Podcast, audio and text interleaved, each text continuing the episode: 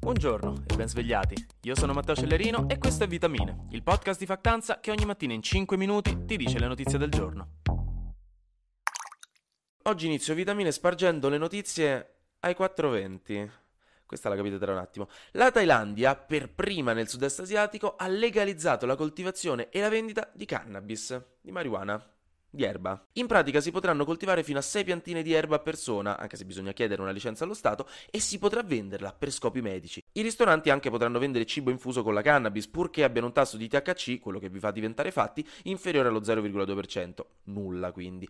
Ma la fregatura, e già sento i sospiri di quelli agli ultimi banchi, è che l'uso ricreativo non sarà legale. Tutta quest'erba la coltiveranno prevalentemente per favorire l'utilizzo medico e anche un po' per far bene all'economia, che comunque è un motivo nobilissimo e decisamente più utile delle cannette che vi fareste festa con gli amici il martedì sera. E per favorire la ricezione della legge, lo Stato ha anche distribuito un milione di piantine in tutta la nazione per iniziare la semina. Quindi non male, non male, brava Thailandia. Questa invece è la notizia che ora spiega perché stamattina avete sentito vostro zio che investe in borsa bestemmiare dall'altra stanza. La Banca Centrale Europea ha annunciato che alzerà infine i tassi di interesse, dopo aver tentennato per mesi e non averlo fatto per 8 anni di fila, quindi una notizia abbastanza importante. Fondamentalmente a luglio li alzerà dello 0,25%, ma a settembre li alzerà per bene, li alzerà di più, quindi è ufficialmente iniziato il cambio di rotta, anche perché sempre la BCE smetterà a luglio il programma di acquisto di titoli pubblici europei, che era un'altra cosa che stava facendo in maniera massiccia. E qui vi spiego un attimo, piccola lezione di economia, che magari sapete già, magari invece no, e vi risolvo quindi quindi una di quelle cose noiose che sentite al TG e ogni volta preferireste morire piuttosto che ascoltare e onestamente vi capisco. Allora, che significa che la BCE alza i tassi di interesse? Alzare i tassi di interesse serve primariamente a diminuire l'inflazione, che questo periodo l'avrete notato tutti, è alle stelle, costa tutto un botto, pure le spinacine aia costano tipo 4 euro, roba che la vita da universitario fuori sede è diventata di botto insostenibile, chiudete le università perché qui non si campa più. Questi tassi di interesse nel concreto sono quelli a cui le banche centrali dei vari paesi prestano denaro alle singole banche private e quindi indirettamente influenzano i tassi di interesse a cui le banche private prestano soldi a noi. Quindi i mutui costeranno di più, chiedere un prestito per la villetta abusiva che volete costruire a Torvaglianica costerà di più, investire in un'attività costerà di più. In questo modo si limita la quantità di soldi che ci sono in giro, perché ovviamente la gente prende meno prestiti, quindi ci sono meno soldi nell'economia e questo fa diminuire l'inflazione.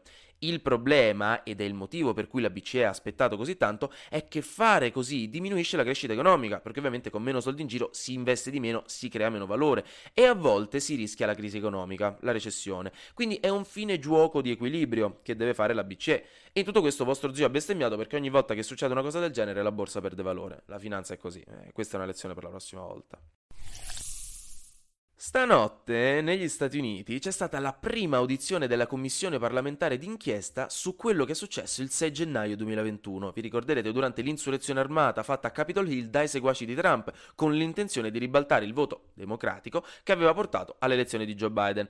Si è trattato della prima di sei audizioni ed è un primo step importantissimo per capire le conclusioni a cui sono arrivati i parlamentari, che qui in questo caso sono sia democratici che repubblicani, sia chiaro, è una commissione bipartisan riguardo alla questione. La commissione ha ufficialmente parlato di un tentativo di colpo di Stato orchestrato da Donald Trump, che aveva infatti nei piani di sfruttare l'insurrezione dei suoi seguaci per rimanere al potere.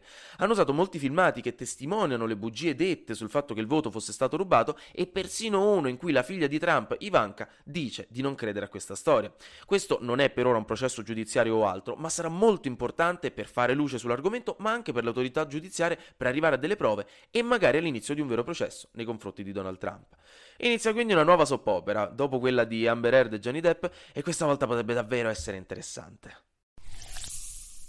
Per finire, tre flash news, non troppo flash. L'Iran sta spaventando ancora di più la comunità internazionale perché, dopo che la IEA ha detto qualche giorno fa che Teheran è vicina a possedere abbastanza materiale per una bomba nucleare, ora in Iran hanno disattivato parte delle telecamere che permettono alle autorità internazionali di controllare quello che fanno dentro le loro centrali, allontanando ancora di più la possibilità di riprendere gli accordi sul nucleare. Diciamo, non esattamente quello che uno vorrebbe sentire per stare più sereno.